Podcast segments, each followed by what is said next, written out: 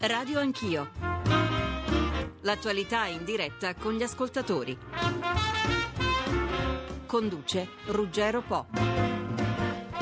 Buongiorno a tutti. Le coperture ci sono. Ministri, viceministri e spin doctors sono al lavoro anche in questo momento per le ultime limature. L'atteso DEF, il documento di economia e finanza, arriverà questa sera. Prima il Consiglio dei Ministri, poi la conferenza stampa, dalla quale conosceremo i dettagli su come verranno garantiti gli 80 euro in busta paga dal mese prossimo, di quanto saranno i tagli alla spesa e su quali settori si abbatteranno, di quanto caleranno, se caleranno, le tasse tasse. Il DEF è il documento attraverso il quale le istituzioni comunitarie da Bruxelles a Strasburgo a Francoforte potranno capire quanto ci sia di sostanza degli impegni presi dai tre governi che si sono succeduti negli ultimi tre anni e in particolare da Matteo Renzi. Buongiorno a tutti, questa mattina vogliamo veramente darvi molto spazio, il numero verde 800 05 0001 per rispondere alle vostre domande, già sono con noi Due economisti, eh, buoni amici di Radio Anch'io. Saluto Tito Boeri. Buongiorno Boeri, fondatore della Voce.info. Buongiorno. A Bruxelles saluto Daniel Gross, che è il direttore del CEPSI, il Centro di Studi di Politica Europea di Bruxelles. Buongiorno, professor Gross. Buongiorno. Tito Boeri, e saluto anche un ascoltatore che è già in linea da Noto, anche lui buon amico di Radio Anch'io. Pino, buongiorno Pino. Buongiorno a tutti. Professor Boeri, quali sono gli elementi di novità rispetto al passato? L'Italia sta veramente dando un segnale diverso? Ma ci sono alcuni segnali di un miglioramento del, dell'economia italiana, sono dei segnali che ne abbiamo visto dall'andamento della produzione industriale, degli ordini, eh, quindi c'è qualche miglioramento, però è tutt'altro che una ripresa consolidata. E credo che il nostro governo dovrebbe comunque come primo atto anche di credibilità rispetto ai mercati internazionali riconoscere che comunque le previsioni che erano state fatte dal governo Letta sulla crescita nel 2014 sono eccessivamente ottimistiche, eh, tant'è che eh, il consenso è circa pari alla metà della crescita che era stata prevista dal governo Letta, che aveva previsto una crescita per il 2014 dell'1%, eh, il consenso è attorno allo 0,5%. Quindi io mi auguro che oggi nel documento di economia e finanza si rivedano a ribasso le stime di crescita perché dobbiamo dare un segnale di credibilità e di serietà. Eh, professor Gross, vista da Bruxelles, anche lei ritiene che le previsioni di Letta Saccomanni fossero troppo ottimistiche, che vadano riviste a ribasso? E poi le faccio la stessa domanda che ho fatto al professor Boeri, ma vista da Bruxelles. Quali sono le novità dell'approccio italiano? Ma le novità non riguardano tanto la crescita che quasi tutti i governi è sempre stata più debole del previsto, ma il margine è veramente basso, si tratta di mezzo punto percentuale e questo non è che fa o disfa un, uh, un bilancio. La novità è piuttosto l'approccio che è diverso. L'approccio è di voler tagliare le tasse e voler, voler tagliare anche la spesa allo stesso tempo. Questa è una cosa che Monti e Letta non hanno potuto fare, magari anche perché non c'era il tempo. In certo senso Renzi adesso può eh, godersi i frutti delle, dello sforzo di aggiustamento che hanno fatto i governi precedenti, perché adesso lui è in una situazione in cui non c'è bisogno di altre manovre, ma lui adesso può permettersi, non direi il lusso, ma può, può permettersi un approccio diverso che è quello appunto di tagliare sia le tasse che la spesa e questo è l'approccio che è veramente vincente a lungo periodo. Quindi lei dice eh, è ora che gli italiani, lo fanno con Matteo Renzi, incassino eh, ciò che eh, hanno prodotto le azioni prima di Monti e poi di Letta. Eh, ascoltatevi insieme il primo ascoltatore, ascoltiamo insieme che cosa ha da dire Pino Danoto. Pino, buongiorno. Di nuovo buongiorno Pino, tocca parlo, a lei, può parlare, sì. Parlo, parlo, dal fronte dei cittadini, in questo caso specifico cittadini ascoltatori e di radio anch'io. Ecco, eh, le aspettative sono molte. Direi che il governo ha dalla sua parte un po' il favore di, di gran parte ecco, del popolo. in particolare perché sta partendo col piede giusto, abbassa le tasse ai cittadini che stanno peggio e mm, elimina tutte le spese inutili. Insomma, tutti ci aspettavamo questa lotta un po' agli sprechi, la riduzione del, della presenza massiccia della politica. Non dobbiamo però trascurare un altro aspetto, che è proprio quello che riguarda un po' tutti i cittadini, in particolare di quei cittadini che ancora non sono allineati, pressappoco come i politici. Ecco, costoro cercano ecco, di evadere, cercano di trovare eh, direi dei privilegi che non gli toccano, tipo esonero delle tasse, esonero dai ticket, qualcuno tenta anche di prendere la pensione anche se non ha tutti i requisiti. Direi che se il Paese deve cambiare, se dobbiamo cambiare, cambiamo tutti, politici e cittadini. È una bella esortazione, mi fa piacere che l'abbia detto. Allora, 800 05 0001 per intervenire, parlare con noi, dire la vostra, fare le vostre domande ai nostri ospiti. Pino ha avuto accesso attraverso la email, voglio ricordarvi che c'è anche questa possibilità. Iscrivendovi al club degli ascoltatori, cosa che Pino ha fatto da tempo, ricevete la sera prima il programma del giorno dopo e potete appunto organizzarvi il vostro intervento. Professor Boeri, quello che dice il nostro ascoltatore ascoltatore, è vero, i politici facciano e, e speriamo che stiano facendo la loro parte, però anche il comune cittadino la smetta con i suoi di privilegi, che possono essere anche piccole cose ma che esistono. Certo, non c'è dubbio che tutti noi dobbiamo contribuire anche al rilancio del nostro Paese e accettare comunque delle misure, se sono delle misure di equità. In questo senso credo che faccia molto bene il governo Renzi a partire sulla strada dei tagli alla spesa pubblica prendendo proprio di mira quelle iniquità che sono strettamente sotto il suo controllo e dare un esempio a tutti, cioè quindi il taglio dei costi della politica, il taglio dei salari dei dirigenti pubblici, il taglio dei compensi degli amministratori nominati dal Tesoro nelle società partecipate. Eh, tuttavia questi tagli eh, dal punto di vista quantitativo non portano a dei grandissimi risultati e noi qui abbiamo bisogno di finanziare eh, circa 20 miliardi eh, di eh, tagli nei prossimi anni rispetto a quelli che già erano stati preventivati dal governo Letta. Quindi bisogna davvero fare delle scelte importanti scegliendo quali degli interventi che sono stati proposti dal commissario Cottarelli vanno fatti e quali non e su questi arrivare subito a scrivere dei provvedimenti legislativi perché questi tagli non possono essere fatti con dei meri atti amministrativi, sì. ci vogliono dei provvedimenti di legge. Ecco, eh, Daniel Gross, sempre da Bruxelles, nella prima parte della sua risposta non mi è sfuggito, mi, mi dica se ho capito male, che le previsioni non troppo ottimistiche non sono una prerogativa solo dell'Italia, ma eh, sono un po' di tutti gli altri partner europei, nel senso che tutti hanno previsto una ripresa che è stata più, più debole. O, o, ho capito male? No, è vero. Eh, quasi tutti i governi hanno questa tendenza di presentare dei bilanci, dei piani che si basano su delle previsioni che poi sono più ottimistiche, più rosee di quello che si verifica, eh, che si realizza dopo. E appunto per l'Italia c'è una differenza, eh, Tito dice la metà, sì la metà ma è un mezzo punto percentuale che più o meno direi in linea con quello che gli altri sbagliano.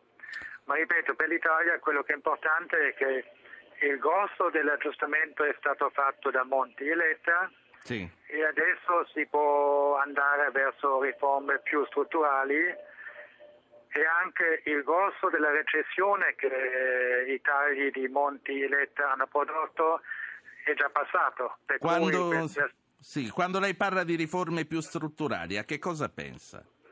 Appunto a questo pacchetto di diminuire la spesa eh, e poi poter diminuire anche le imposte e il cuneo fiscale eh, che è quello che, di cui l'Italia ha bisogno perché un paese con alta spesa e allora anche alte tasse ehm, ha sempre un, eh, dire, un, apparato economico che viene distorto, viene distorto dalle tasse che devono essere alte se la spesa è alta. Per cui l'approccio di Renzi è quello giusto, è uno che richiede più tempo ed è per questo che Monti prima diceva adesso io eh, non ho scelta, devo aumentare prima le tasse perché diminuire la spesa per questo ci vuole più tempo. Sì, eh, il problema dell'alta spesa pubblica è una particolarità tutta italiana o anche altri paesi europei sono alle prese con dei risparmi su quello che è il funzionamento della macchina? Eh, no, c'è un altro paese come la Francia che ha un problema ancora più grosso. Eh, in Francia la spesa è ben al di sopra del 50% del PIL, cioè vuol dire che lo, lo Stato incassa e spende più della metà della ricchezza prodotta ogni anno ed è questo il vero problema della, della Francia, ma questa è anche la vera forza della Germania perché eh, dopo quell'episodio nel 2003-2004 quando anche la Germania sforò il tetto del 3%, quello che è successo è che in Germania la spesa è stata diminuita dei 4 punti percentuali del PIL, dal 44 al 40 mentre in Italia è aumentata poco, in Francia era aumentata ancora di più. Certo. Ehm, allora, sentiamo eh, due ascoltatori ancora, Vito e Bernardo. Vito, buongiorno. Sì, buongiorno. Eh, niente, io penso che ciascuno degli 8.000 comuni dovrebbe dotarsi di un piano Cottarelli, nel senso che ci sono i margini per intervenire sulle amministrazioni locali per trovare risparmio e mi riferisco soprattutto alle partecipate dei comuni, mi riferisco ai costi del personale e in particolare al personale del, dei dirigenti, ma ci sono molte resistenze, si fa molta fatica a intervenire. Poi i comuni sono anche in difficoltà perché magari potrebbero fare diciamo così, degli investimenti iniziali che potrebbero, potrebbero produrre dei benefici sul medio-lungo e non hanno i soldi per farlo, mi riferisco che ne so, a impianti fotovoltaici, alla riconversione del parco auto a metano, piuttosto di una serie di microinterventi che potrebbero essere diciamo così, utili a produrre rispesa, ma non nell'immediato ma nel medio-lungo. Sì. Eh, professor Boeri, che cosa ne pensa? Ma sono molto d'accordo con quanto diceva l'ascoltatore. Eh, sicuramente a livello locale si possono fare dei risparmi ingenti, è per questo che la eh, spending review eh, del commissario Cottarelli non prende in esame soltanto le spese dell'amministrazione centrale dello Stato, cosa che era avvenuta sotto Monti, ma prende in considerazione le spese delle regioni, ecco perché lì ci sono davvero dei buchi neri che vanno affrontati e poi anche quelli dei comuni. E sicuramente nel rapporto con le partecipate, nei confini confini in genere tra pubblico e privato che si annidano i maggiori sprechi, quindi eh, molto d'accordo con quanto veniva detto. Um, professor Gross, lei avrà seguito in Italia una polemica che riguarda un po' anche Bruxelles, eh, Renzi che dice anche le istituzioni comunitarie facciano la loro spending review perché eh, ci sono sprechi eh, che cominciano dall'alto, che cominciano da Bruxelles. Com'è vista da lì? Come si, come si comportano le istituzioni comunitarie? Il doppione Strasburgo-Bruxelles è previsto che venga in un qualche modo modificato? Stato qualche tentativo in questa direzione, ma lì ci scontriamo con eh, le realtà dell'Europa. Ci sono i francesi che insistono che mai, ma mai si dovrebbe toccare il ruolo di Strasburgo eh, come ospite del Parlamento europeo. Per cui se fosse per la Commissione questo teatro di traslocare metà del Parlamento europeo ogni mese verso Strasburgo sarebbe già ben finito. Ma eh, purtroppo in questo caso si può fare poco senza il consenso di tutti gli Stati membri. Questa è la debolezza fondamentale. Quindi lei sta dicendo se ci sono ancora due sedi, eh, questo è solo perché eh, Parigi non vuole eh, cedere la, la sede in, in, territorio francese. Quanto costa questo doppione che lei dice Bruxelles cancellerebbe anche domani? Oh, secondo stime potrebbe essere qualche centinaio di milioni di euro all'anno, ma deve tenere conto che questo sarebbe un risparmio che per, per tutta l'Unione Europea, per cui eh, eh, corrisponderebbe magari a qualche euro a testa all'anno per tutti i cittadini europei. Non si tratta di una cosa somma. Bernardo da Torino, un altro ascoltatore. Buongiorno a tutti, buongiorno Ruggero. Buongiorno Bernardo. Io ho scritto appunto per, sull'eliminazione degli enti inutili e ho visto che si parlava in primo ordine delle camere di commercio ma io vorrei aggiungere anche gli albi professionali. Io quando andai in pensione dopo 42 anni di lavoro e iniziai l'attività da libero professionista. Avevo da redigere il mio primo importante preventivo per un, un grosso impianto, ho chiesto istruzioni alla Camera di Commercio e al Collegio dei Periti. Bene, dopo 15 giorni di attesa mi sono arrangiato da solo aggiustandomi, andare a vedere le tabelle come erano, se erano aggiornate o meno. In sostanza non ho ricevuto nulla di concreto sì. da questi enti inutili. Non vorrei poi parlare del PRA, perché lì veramente ho avuto la stoccata più grossa. Mi avevano rubato l'auto nuova di un giorno, avevo bisogno della cancellazione dal regi- pubblico registro per avere il rimborso dell'assicurazione Bene, vado al PRA e mi dicono passi domani. Dico ma il dottor non faccio il nome, ha detto che me lo facevate subito. Ah sì, allora tra, me l'hanno fatto subito. Ma si rende conto come funzionano questi enti? Invece di giocare a parole crociate, perché li ho visti io, che giocavano a parole crociate al PRA di Torino, perché non lavorano ogni tanto? La saluto. Eh, professor Daniel Gross e poi la saluto. Eh, sempre vista da Bruxelles. È una deriva meridionale e una deriva italiana o sono problemi che comunque esistono dappertutto? No, esistono anche in altri paesi, eh, soprattutto in paesi con struttura federale come, come la Germania e altri. Quindi Ma... anche negli uffici pubblici tedeschi fanno le parole crociate? Magari un po' di meno, ma esiste anche al nord degli Alpi, questo è chiaro, solamente che in un paese, come dire, medio ordinato succede un po' meno e poi c'è abbastanza, eh, lo Stato è abbastanza ricca per poterselo permettere.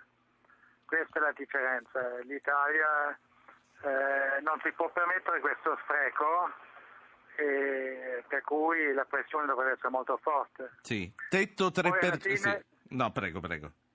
Alla fine quello che conta è che ci sia quello che i economisti chiamano il budget constraint, cioè quando i soldi sono finiti l'ente va chiuso e non bisogna aggiungere altri soldi per mantenerlo in vita.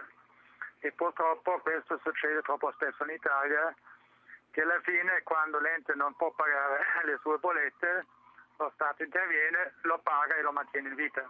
Certo. Ultima cosa e la saluto, professor Gross. Tetto 3%.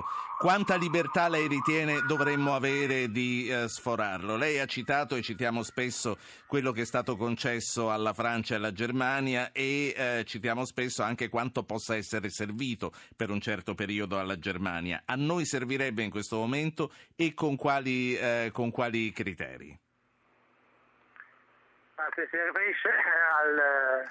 allo sfondamento del tetto del 3%. Che appunto, eh, per il momento il 3% non è tanto il problema, è piuttosto eh, come ridurre il debito, perché questo è il problema fondamentale dell'Italia. Il debito rimane troppo alto e espone l'Italia al rischio di una ricaduta della crisi finanziaria. E purtroppo per ridurre il debito ci sono due modi, crescere molto o avere un, un surplus nel bilancio. Eh, crescere molto sarebbe la via maestra per uscirne. Ma a quanto pare non è nelle cose nell'immediato. E appunto non c'è nessun bottone magico che un governo possa spingere per, eh, per, per produrre della crescita rapida subito. Per cui per il momento l'Italia ha un'altra scelta eh, che è di avere dei surplus di bilancio l'Italia è in una situazione diversa dalla Francia e dalla Germania e altri, appunto perché il suo debito è così alto. Certo. La, la, saluto Daniel Gross, direttore del CEPS, Centro Studi di Politica Europea di Bruxelles. Alla prossima. Grazie. Buongiorno. Grazie, eh, saluto e do il benvenuto a Bernardo Bortolotti che è docente di economia all'Università di Torino e ha fondato il sito Privatization Barometer, il barometro delle privatizzazioni. Buongiorno professore. Buongiorno a voi e buongiorno a Tito e a Daniel. Ecco, prima vorrei andare alla conclusione con Boeri, che anche lui ci deve abbandonare alla fine di questa prima parte della trasmissione e volevo tornare al bottone magico per far ripartire la macchina. Davvero non c'è nessun modo di fare ripartire la macchina della, della ricrescita, della ripresa se non parte da sola tante cose che si possono fare, gli economisti eh, sanno quali sono gli ingredienti per, eh, per far ripartire partire per la crescita, ma non sanno esattamente qual è la ricetta, il mix di questi ingredienti. Quindi cominciamo a, a fare le cose che sappiamo sono utili e tra queste sicuramente una serie di riforme e soprattutto quelle legate al funzionamento del mercato del lavoro, che è davvero cruciale nella eh, dinamica di un paese, soprattutto per le condizioni attuali del nostro mercato del lavoro. Se dovesse migliorare il mercato del lavoro, anche poi migliorerebbe la Con la riforma Fornero non è ripartito, perché dovrebbe ripartire adesso? Riforma Fornero ha fatto un errore fondamentale, che è stato quello di rigidire le assunzioni e questo certamente in un momento come quello che attraversavamo non era la cosa giusta eh, da fare. Eh, si potevano fare delle operazioni diverse, io mi auguro che il governo abbia, questo governo abbia la capacità di portarle a termine. Qui si tratta di introdurre flessibilità nel nostro mercato del lavoro cercando di superare il dualismo contrattuale attualmente esistente. Purtroppo il decreto varato eh, dal governo Renzi come suo primo atto invece rafforza ulteriormente la distanza che separa i contratti a tempo determinato dai contratti a tempo indeterminato, quindi renderà molto più difficile questa operazione, ma spero che eh. nel passaggio parlamentare queste cose vadano migliorate. Senta, cosa fa? Se ne va o ascolta i prossimi due ascoltatori? I prossimi due poi... Va bene, allora ascoltateli insieme lei e Bortolotti, sono Pasquale Di Bari e Federico dalla provincia di Ascoli Piceno. Pasquale, buongiorno. Salve, buongiorno dottore, a lei e a tutti. Sì, il Senta, dottore non c'è eh, ma l'ascolto volentieri, dica. Senta, dottore, eh, io non, eh, non penso che ci vogliano grandi economisti per rilanciare l'economia, però essendo aver avuto un problema con l'Agenzia delle Entrate e secondo me aver pagato sul pagato, perché condizionato da queste persone a, Sì. a- a- o, o a pagare la multa anticipata eh, o eh, ad andare avanti con legale e pagarlo io. Quindi il dottor Befera, secondo me, ha recuperato una certa somma. Che non gli eh, spettava che- da lei. che- se- non da me, ma sicuramente da tante altre persone. Quindi fermando assolutamente l'economia, perché io non consumo più niente.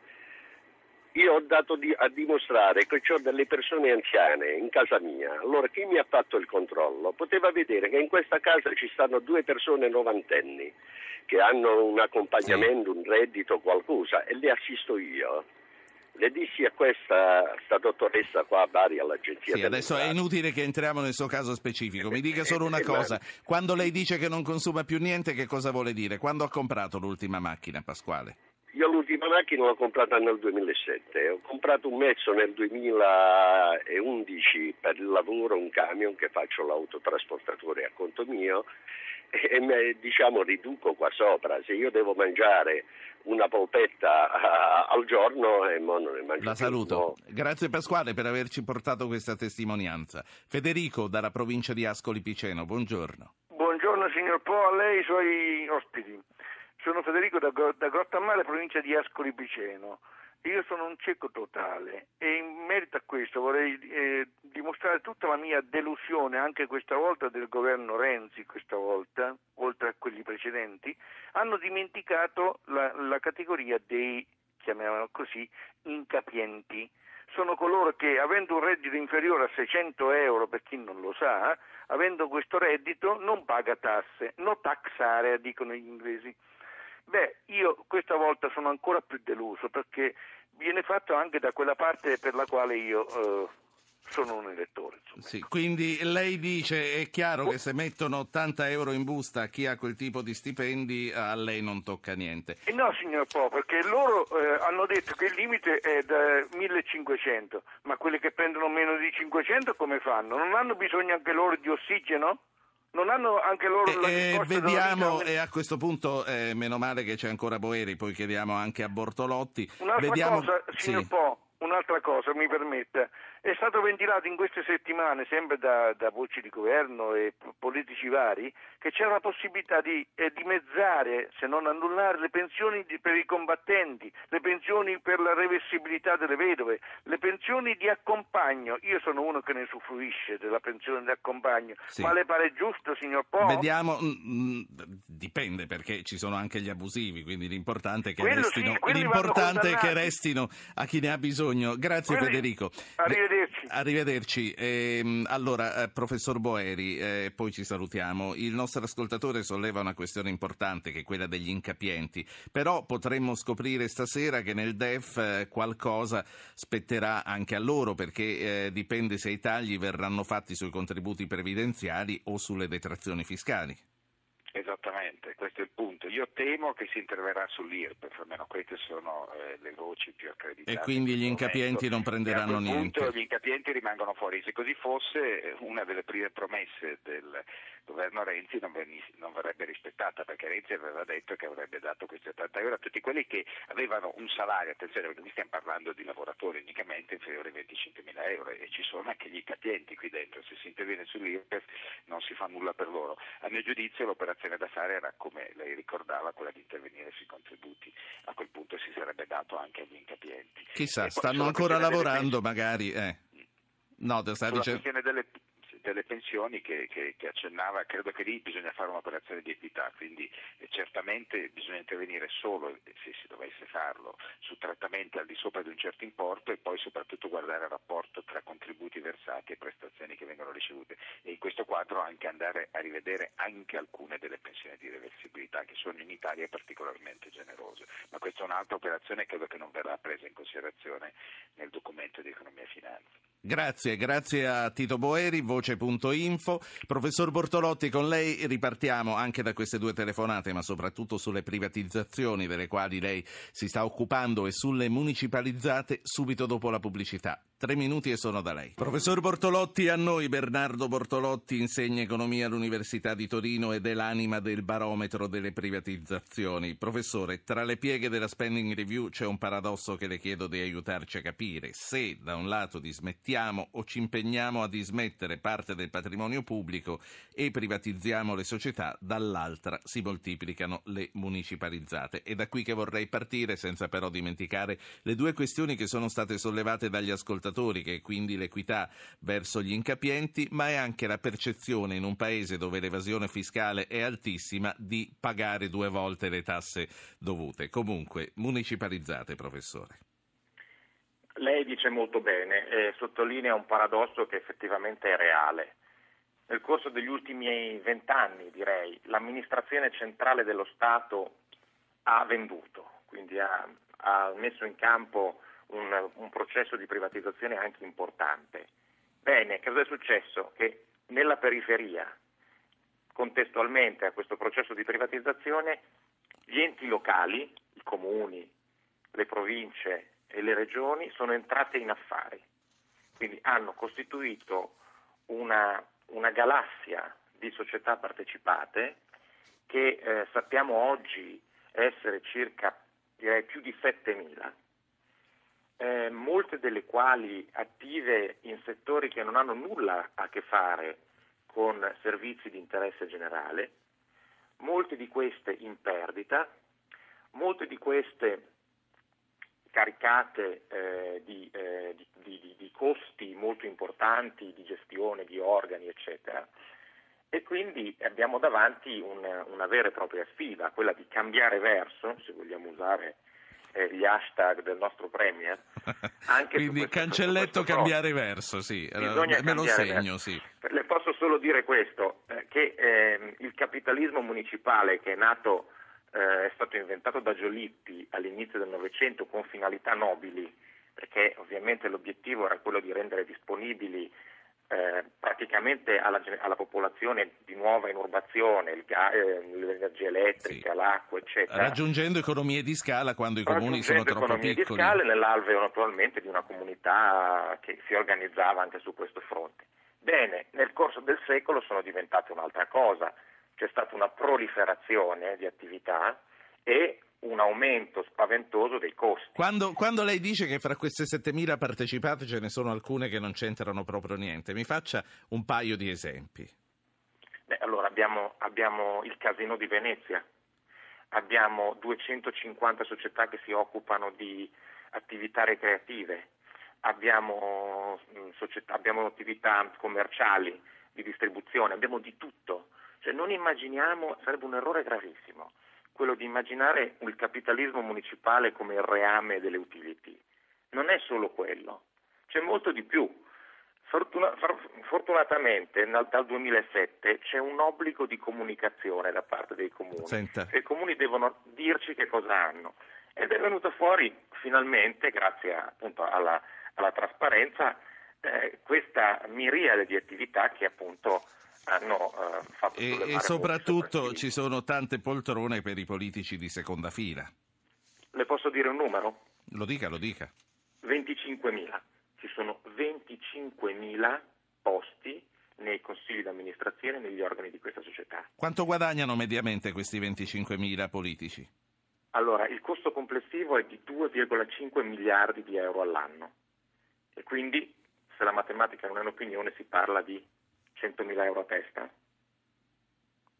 Eh, sì. Mi sembra, mi sembra ecco, è, è interessante questo numero perché se confrontiamo anche il risparmio che è eh, previsto dal, dal, dal, dai consigli provinciali e mettiamo in relazione ai, ai, risparmi che si possono fare dall'eliminazione di questi organi, le cifre sono, secondo me... La sua, la sua impressione è che siano degli intoccabili?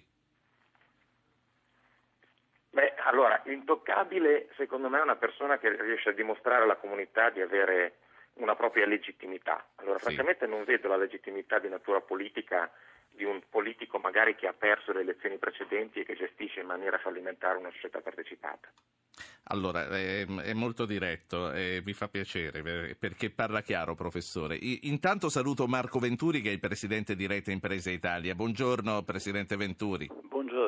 Voi rappresentate il commercio e l'artigianato, l'ho chiamata a commentare il DEF, ma l'ho chiamata anche poi per commentare la girata nei consumi che è stata ancora una volta certificata dall'Istat. Ma vorrei che lei e il professor Bortolotti ascoltasse insieme i prossimi tre ascoltatori. Stamattina stanno chiamando in tantissimi, l'argomento evidentemente accende. Quindi ascoltiamo Umberto, Paolo e Franco, tutti uomini questa mattina. Umberto, prego.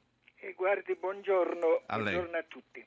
Guarda, io sono una, uno che faceva il fotografo qui a Roma e poi dopo un po' di tempo sono andato in Australia.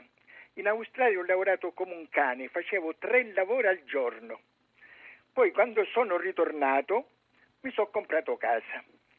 Oggi io dopo 36 anni di versamento qui in Italia mi hanno dato una pensione di 500 euro, non so se manca qualche centesimo o aumenta sì. qualche centesimo, come pure mia moglie la stessa pensione. Io mi domando come si fa a vivere con 500 euro al mese. Grazie Umberto. Beh, un'altra cosa, scusi, solo un, piccolo...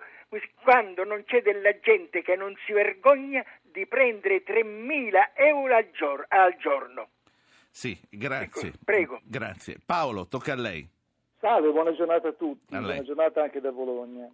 Eh, dunque, intanto vorrei fare una battuta sull'hashtag cambiare verso, perché penso che sarebbe già importante cercare di capire qual era il verso nel quale siamo andati negli ultimi vent'anni e credo che questo decisamente aiuterebbe a cercare di capire, perché altrimenti rischiamo di cambiare certo. il verso rispetto a cose che funzionano e magari non cambiarlo a cose che non funzionano. Certo. In questo senso vorrei eh, ho ascoltato con grande attenzione ciò che ha detto il docente di economia e eh, mi, mi, parrebbe che eh, la scelta di municipalizzare determinati tipi di attività fosse stato determinato da un lato dalla importanza, verrebbe da dire la strategicità di determinati tipi di eh, sì. produzioni, tipo l'energia, eccetera, eccetera. E su questo credo che sarebbe stato sufficiente responsabilizzare gli amministratori sul risultato. Se ci sono risultati si va avanti, se non sono risultati si cambia, ecco qui, verso, ma soprattutto si cambiano le persone. I risultati, chiederli agli, agli, ai manager pubblici come eh, sembra sia il verso a proposito dell'hashtag in cui, verso il quale sta andando la spending review, ma mettere dentro anche quei eh, 25.000, mi sembra che eh, citava il professor Bortolotti grazie a lei. Grazie a lei. Paolo, grazie. Franco da Taranto. Eh, buongiorno Ruggero, grazie per avermi chiamato. Prego. Allora io, io sto sentendo, se, ogni, mattina, ogni mattina la seguo con la speranza che mi fate parlare. Eh, allora io ho, è arrivato 60, il momento Franco, ha eh, visto? E la ringrazio. Eh, ho 61 anni, la mia ditta è fallita nel 2010, ho fatto due anni di cassa integrazione, un anno di disoccupazione e ho 41 anni di contributi. Ma lei mi deve dire, insieme ai suoi ospiti, per favore, come devo fare io ad arrivare a 67 anni o 66, non lo so, non lo so com'è. Stanno facendo male alla mia famiglia, a mia moglie, ai miei figli. Perché lei Come dopo si fa? 41 anni di contributi al momento non, ha riesco ad entrate. andare, non riesco ad andare in pensione perché la Fornero non si è sbagliata. Si sono fatti i conti per bene perché non possono mandarci in pensione per i soldi che non hanno. Però come fa un cittadino? Anche, anche il fatto del, Sì, sì, è chiaro, 80 è, è inutile che aggiunga altro, è molto chiaro. No, no, no, eh, anche il fatto delle 80 euro, che io non li voglio, per- perché- ma non rientro neanche, non ho una busta paga, io non posso lavorare a 61 anni. Posso andare a lavorare a nero e tolgo lavoro ai giovani. Che cosa faceva la sua ditta, Franco? Era un'industria grafica, una, una, una, una grande A tipografia. quanta gente dava da lavorare? 30, 30, 30. La saluto. Grazie Franco. È arrivato anche l'ultimo ospite, Giuseppe Roma, direttore generale del Censis. Vorrei ripartire da lui e eh, da Venturi di Rete Impresa Italia. Buongiorno eh, direttore Roma. Roma, mentre il governo è al lavoro per produrre risparmi veri dove si possono fare e cerca di convincere l'Europa e i mercati che stiamo facendo sul serio, chi risparmia veramente e pericolosamente, come stiamo sentendo, sono le famiglie. Nonostante una lieve diminuzione della pressione fiscale, che resta comunque insopportabilmente alta, la propensione a non spendere è aumentata del 9,8%, l'1,4% in più rispetto al 2012, eh, che ha conseguentemente provocato una diminuzione degli acquisti della stessa portata. Dall'osservatorio del Censis, in che verso stiamo andando, tanto per riprendere questo tormentone di questa mattina lanciato da Bortolotti? Ma certamente queste telefonate ci dicono che c'è molta gente che soffre, che non ha reddito, che perde il lavoro. Però se guardiamo invece in generale il nostro paese, quindi questi casi che ormai sono eh, di centinaia di migliaia di persone, però siamo un paese con 23 milioni di famiglie, e possiamo dire che eh, i fenomeni mh, si sono un po' anche confusi, nel senso che non si spende perché non si hanno soldi, ma non si spende anche perché si ha paura di che cosa può succedere. E infatti, mentre tutto sommato gli ultimi dati della fine del 2013, inizio 2014 dicono che c'è una leggera tenuta del reddito, i consumi diminuiscono, la gente risparmia di più e risparmia di più perché eh, le spese a cui si è sottoposti sono certamente la tassazione, ancora eh, abbiamo avuto un periodo molto difficile in cui non si sapeva bene quante tasse avremmo pagato sulla casa, sui rifiuti e poi aumenta la benzina e poi eh, magari qualche riduzione di ticket sulla sanità, ecco tutto questo produce il fatto che è meglio mettere un po' di soldi Sì. da parte piuttosto che fare l'acquisto non necessario. Presidente, Presidente Venturi, Rete Impresa Italia, voi rappresentate commercio e artigianato. Quanto si sente e dove soprattutto il crollo dei consumi e che cosa provoca? Ma aggiungo il turismo tra le cose che noi rappresentiamo, lo, lo dico e lo sottolineo perché quello potrebbe essere un settore che dà risposte importanti al nostro Paese, sia sul piano economico sia sul piano dell'occupazione. Sempre E- troppo e colpevolmente trascurato. Esatto, cioè non solo trascurato, ma eh, praticamente non esiste una politica nazionale sul turismo, tutto è delegato alle regioni e non- quindi non c'è eh, nemmeno un portale Italia e credo che sia un'assurdità considerando i tempi di oggi, quindi è un gravissimo errore. Franceschini lo avete già visto? Eh, no, ancora no, ma eh, abbiamo in calendario perché abbiamo fatto già eh, numerosi incontri con i ministri, eh, dal lavoro alle semplificazioni, abbiamo l'appuntamento con le attività produttive, con l'economia, quindi insomma abbiamo fatto già un giro di, di- di confronti che mi sembrano eh, positivi, poi dobbiamo vedere i fatti, insomma, però diciamo che in questi eh, confronti abbiamo trovato alcune risposte che noi volevamo, quelle praticamente di creare le condizioni per una ricrescita, se pensiamo per esempio alle chiusure delle imprese, già eh, lo scorso anno abbiamo registrato più di 300.000, 360.000 imprese che hanno chiuso, ne hanno aperto di nuove, ma abbiamo avuto un saldo negativo di 42.000. Lei pensi questo che vuol dire in termini di lavoro, oltre che in termini di produzione di ricchezza? Quindi noi dobbiamo riuscire a creare quelle condizioni di tenuta anche delle, delle sì. imprese, oltre che dell'apertura di nuove imprese. Nelle, nei provvedimenti c'è questa storia che speriamo che si concluda finalmente positivamente del pagamento della pubblica amministrazione nei confronti delle imprese per i lavori che sono stati fatti per conto della pubblica amministrazione, ma passano anni purtroppo, le imprese rischiano di chiudere o chiudono eppure queste risorse non le abbiamo più viste. Adesso c'è un impegno del governo, quindi noi auspichiamo che certo. questo rimetta in circuito risorse che possono ricreare quindi investimenti, nuova occupazione. Tra l'altro poi nelle maggiori entrate c'è anche l'IVA che eh, pagheranno le imprese che avranno riscosso i pagamenti della pubblica amministrazione. Quindi c'è un ritorno, quindi non so. Tornando, so. tornando al dove si sente il crollo dei consumi e tornando al fatto che lei ha precisato che rappresentate anche il turismo, il turismo soffre del crollo Beh, dei consumi? Ma il turismo soffre, se noi leviamo soprattutto alcune città d'arte, alcune città che sono più ricercate nel nostro paese, ma c'è complessivamente una caduta diciamo, di presenze turistiche, non utilizziamo... Quindi noi che viviamo a Roma non ci dobbiamo illudere, i, i turisti es- esatto. ci sono meno. Non è tutta Roma l'Italia e quindi dobbiamo tenere conto di questo e quindi fare una politica turistica adeguata, creare quindi le condizioni perché ce l'abbiamo tutte, gli elementi di base sia da un punto di vista naturalistico sia eh, culturale, le nostre città d'arte eccetera, per avere un turismo tutto l'anno, quindi su quello bisogna lavorare. E poi c'è la questione anche del commercio. Il commercio, per esempio, è uno dei settori più colpiti da questo punto di vista perché lì c'è la crisi ma c'è anche quello sviluppo delle grandi strutture commerciali che in qualche modo sì. ha condizionato quindi la presenza delle piccole e medie imprese del, del commercio, l'artigianato stesso che invece può essere, può diventare sempre più una grande allora, ricchezza di questo paese. Ascoltiamo, ascoltiamo, l'ultima ascoltatrice che mandiamo in onda, poi vorrei che tutti e tre rispondeste più o meno alle tematiche che sono state sollevate da tutti gli ascoltatori che hanno parlato, perché se no dicono parliamo e poi non ci rispondete. Luisa, Torino, buongiorno. Luisa, che fa? Pronto? Niente. Eccoci, dica.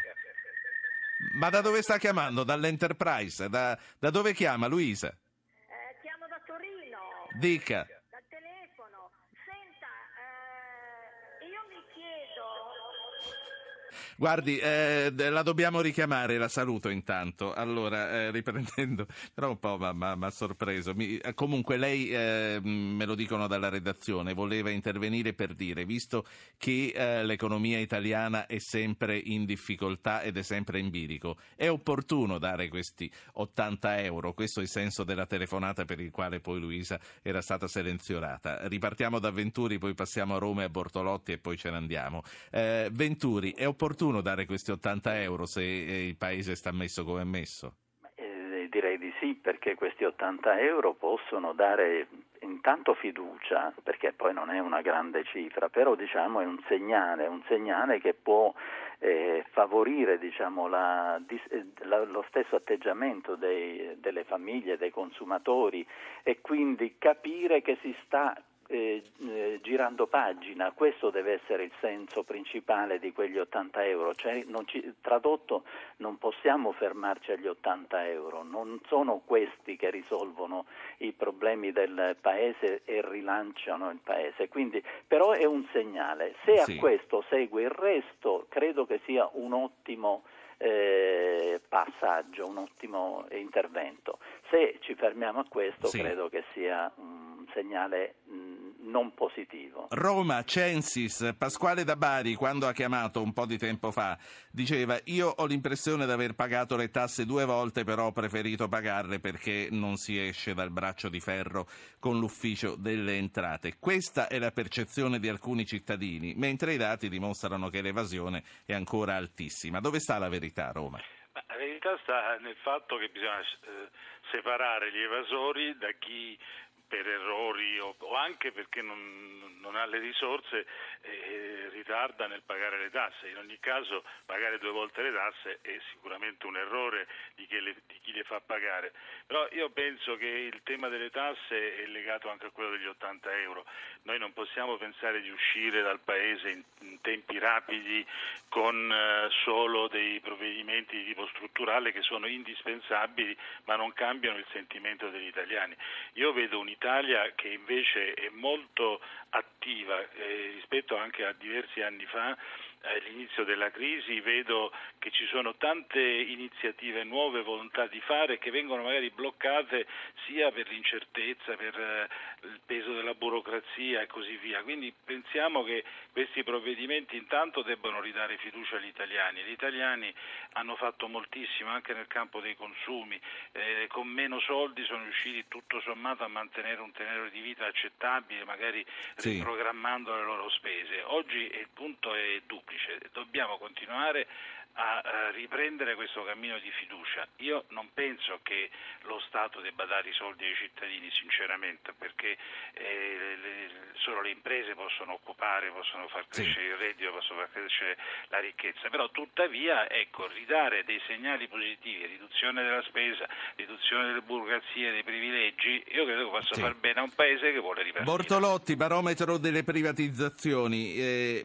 uno c'era l'ascoltatore di Taranto che eh, diceva io ho chiuso, ho 61 anni, ho chiuso, non ho più nessuna forma di reddito, quindi c'è questa fascia di eh, tanti italiani in attesa di una pensione dopo aver versato tanto e i tanti versamenti sono stati citati da più di un ascoltatore. E poi c'è una questione che io vorrei riprendere che non ho ancora affrontato con nessuno e forse lei è la persona giusta. I tagli alla pubblica amministrazione e in particolare agli stipendi degli statali. Da una parte rassicurano l'opinione pubblica, dall'altra rischiano di demotivare il personale stesso. Secondo lei come si fa a motivare comunque gli impiegati e i funzionari che dovranno tagliare se stessi. Un po' torniamo ai tacchini che devono preparare il loro pranzo di Natale. Insomma, i premi agganciati al risultato. Fino a quando funzionano, professore?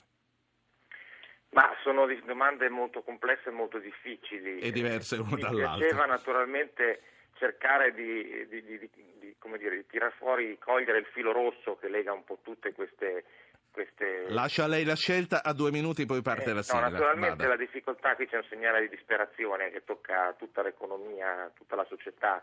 Il direttore del Censis lo sa bene, abbiamo di fronte una, una crisi epocale, non smetteremo mai di dirlo, è una crisi che investe molto più a fondo di quanto ci immaginiamo eh, la realtà economica e sociale del nostro Paese.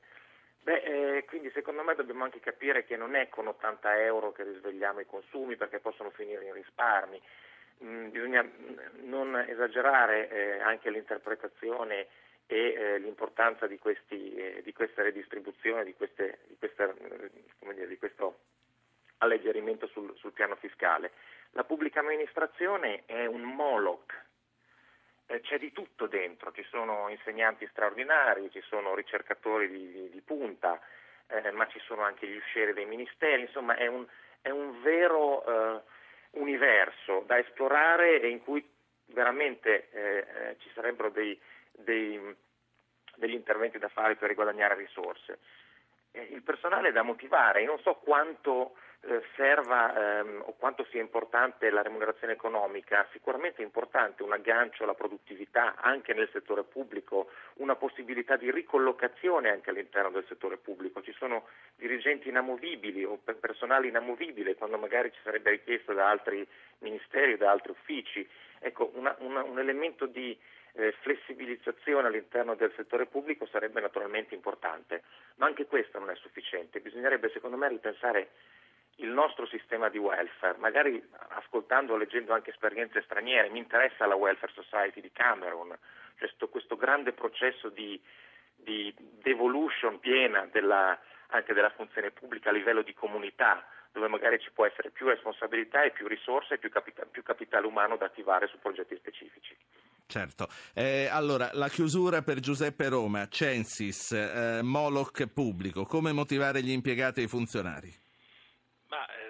Me ci vuole più trasparenza e ritengo che non sia soltanto un fatto monetario, eh, ma bisogna dare quel senso dell'amministrazione che tutto sommato una volta c'era in Italia e quindi dare anche una rappresentatività maggiore, far comunicare meglio i cittadini e organizzare con, con forme di tipo eh, imprenditoriale l'amministrazione, dico eh, organizzare, certamente l'amministrazione è un'altra cosa, però vediamo troppe disfunzioni, troppi errori, persino anche esibiti recentemente, pensiamo agli errori, agli esodati che ci sono, questo non aiuta nell'immagine dell'amministrazione, soprattutto bisogna ridurre tutti i regolamenti che eh, costringono gli stessi bravi impiegati Sì. quando ci sono a, a essere diciamo un po' Vi saluto. Vi saluto tutti. Saluto Giuseppe Roma, saluto Marco Venturi, saluto Bernardo Bortolotti, saluto tutti coloro che ci hanno ascoltato. Torniamo domani. Avete ascoltato Radio Anch'io, ha condotto Ruggero Po, regia di Anna Posillipo, assistenti al programma Alberto Agnello, Valentina Galli, Francesca Mechelli, coordinamento tecnico Roberto Guiducci, Fabio Lelli. Potete iscrivervi alla mailing list e ricevere le anticipazioni della trasmissione del giorno dopo, scrivendo a radioanchio.it. Archivio puntate posca- e podcast su www.radioanchio.rai.it. Pagina Facebook Radio Anch'io, Radio 1 Rai.